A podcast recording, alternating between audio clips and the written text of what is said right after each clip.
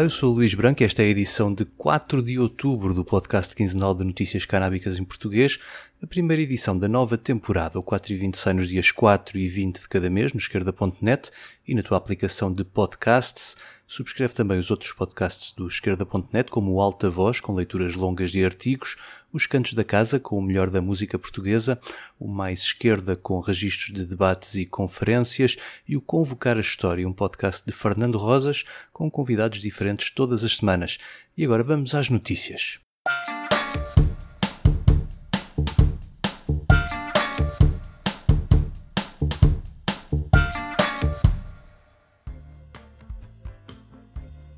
Nos últimos meses têm sido notícia as apreensões de plantações de cannabis um pouco por todo o país. A GNR apresenta-as nas suas redes sociais como grandes vitórias na luta contra o narcotráfico, mas na verdade tratam-se de plantações de cânhamo industrial, sem nenhum componente psicoativo, ou seja, não se destiram ao chamado consumo recreativo, mas sim à produção de fibras e óleos, uma atividade que até é apoiada pela União Europeia no quadro da futura política agrícola comum. Os agricultores em causa, muitos deles com respostas pendentes da Direção-Geral da Agricultura e Veterinária aos pedidos de autorização das plantações, não só perdem a sua cultura, como depois são retratados na comunicação social como perigosos traficantes de drogas.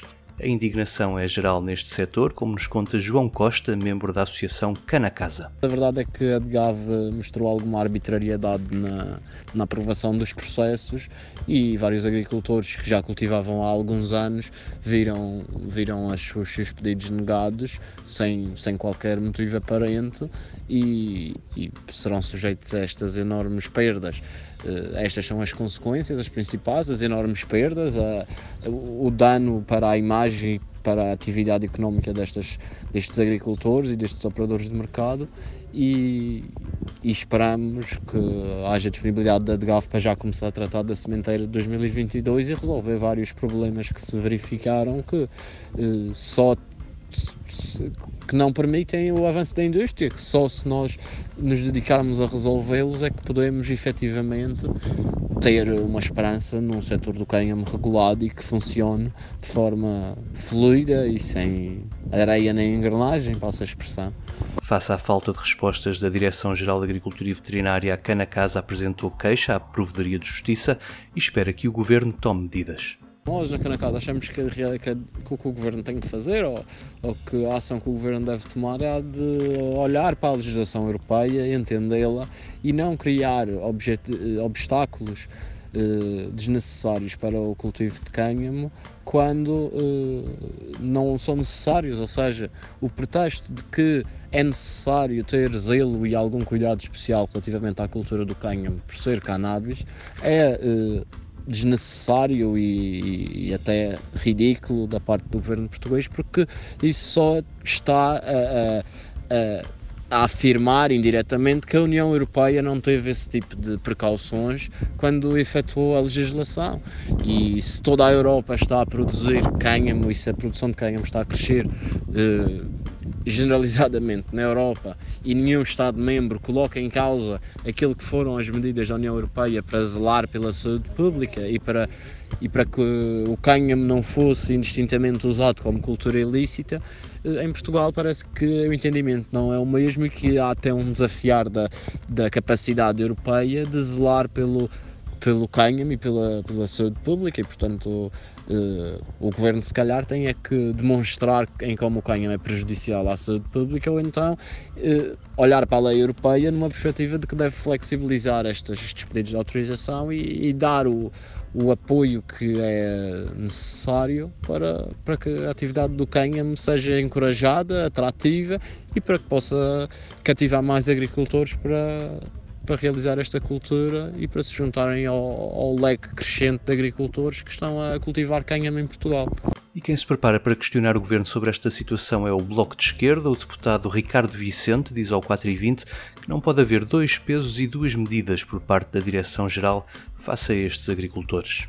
O Bloco de Esquerda vai contactar, vai, vai apresentar uma pergunta ao Governo, interpelando a Ministra da Agricultura sobre a situação atual, que motivos levam a Direção-Geral da Agricultura e Veterinária a agir desta forma e que medidas vai tomar o Governo para corrigir a situação e para possibilitar que os produtores que pretendam legitimamente produzir cannabis ou cânhamo industrial em Portugal uh, o possam fazer com todas as condições, assim como para a produção de qualquer outra cultura agrícola em Portugal.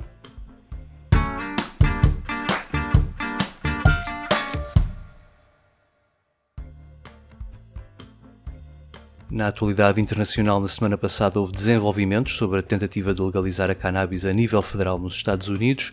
O Comitê de Justiça da Câmara dos Representantes votou na quinta-feira a chamada Lei Moore, apresentada pelo líder do comitê, o democrata Gerald Nadler, foi aprovada por 26 votos contra 15, mas até que ela possa chegar à secretária de Joe Biden, ainda há um longo processo a decorrer, a começar por reunir votos na Câmara e depois no Senado. A lei acaba com a proibição federal da cannabis, apaga dos cadastros os crimes relacionados com a planta e cria um imposto federal destinado a financiar comunidades mais afetadas pela guerra às drogas. Esta é a segunda vez que a lei será votada, com poucas alterações em relação à primeira, no ano passado, apesar de ter sido aprovada na Câmara dos Representantes numa votação considerável considerada histórica, esta proposta de lei ficou à porta do Senado, então com maioria republicana, agora com maioria democrática e com a pressão dos 37 estados que já legalizaram a cannabis para uso medicinal ou recreativo, pode ser que o resultado venha a ser diferente.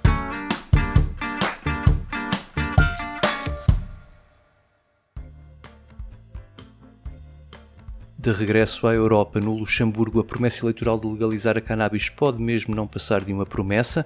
Primeiro, o chefe de governo responsabilizou a pandemia pelo atraso. Agora, a ministra da Saúde diz que é pouco provável que o modelo de legalização completa venha a ser possível. As pressões dos países vizinhos nos últimos anos podem ter feito o governo mudar de ideias. A ministra diz agora que estão a ponderar alternativas à venda da cannabis, como, por exemplo, autorizar o autocultivo de pequenas quantidades para consumo próprio. Em princípio, ainda este mês, o governo vai divulgar quais são afinal os seus planos para a cannabis no Luxemburgo.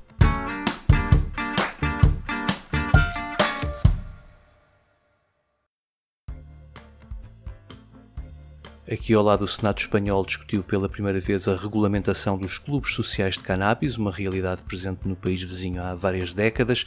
Calcula-se que haja pelo menos 1500 destes clubes no país e em alguns sítios, como na Catalunha ou no País Basco, os respectivos parlamentos já aprovaram a sua regulação mas a falta de uma lei que enquadre estes clubes tem feito o Tribunal Constitucional chumbar as leis aprovadas.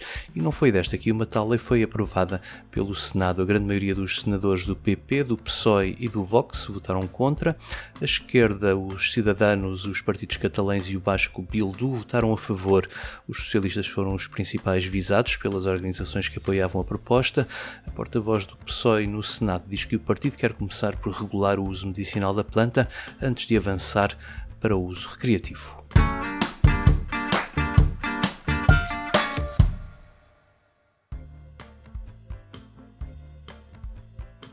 Mas nem tudo são mais notícias na Europa. Para quem combate a proibição, a Procuradora-Geral Escocesa surpreendeu o país há duas semanas ao anunciar que os consumidores na posse de drogas classificadas na categoria A, como a heroína, a cocaína, mas também o ecstasy e o LSD, vão deixar de ser mandados a tribunal.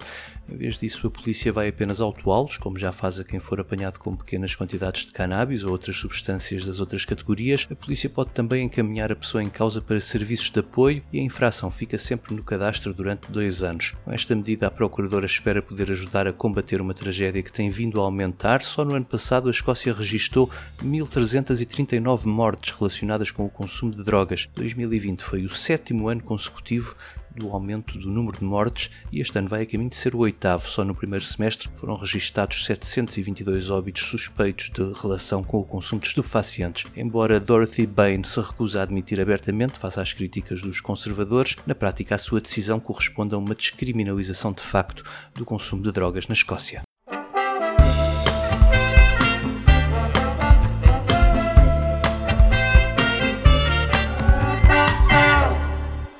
4 e 20 despede-se com o um momento musical. O músico nasceu na Escócia e foi a primeira estrela da música britânica a ir presa por consumo, no caso de cannabis, em 1966, antecipando-se aos Beatles e aos Rolling Stones.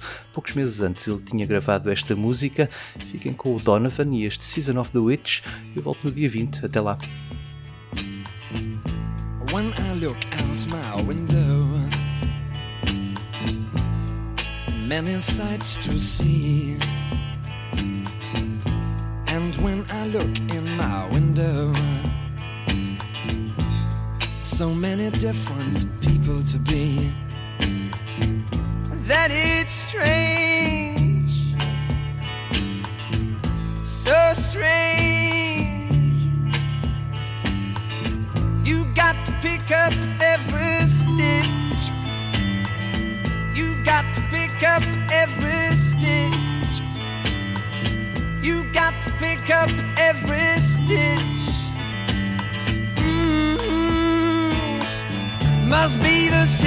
have the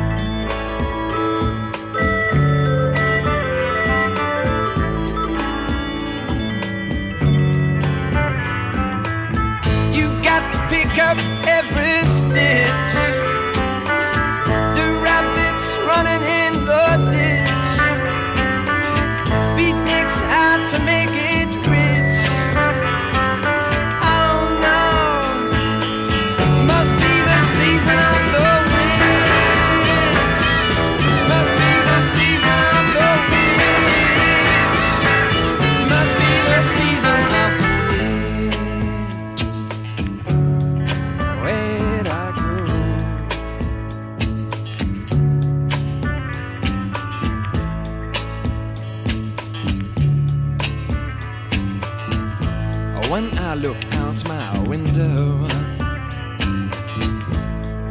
What do you think I see? And when I look in my window, so many different people, too.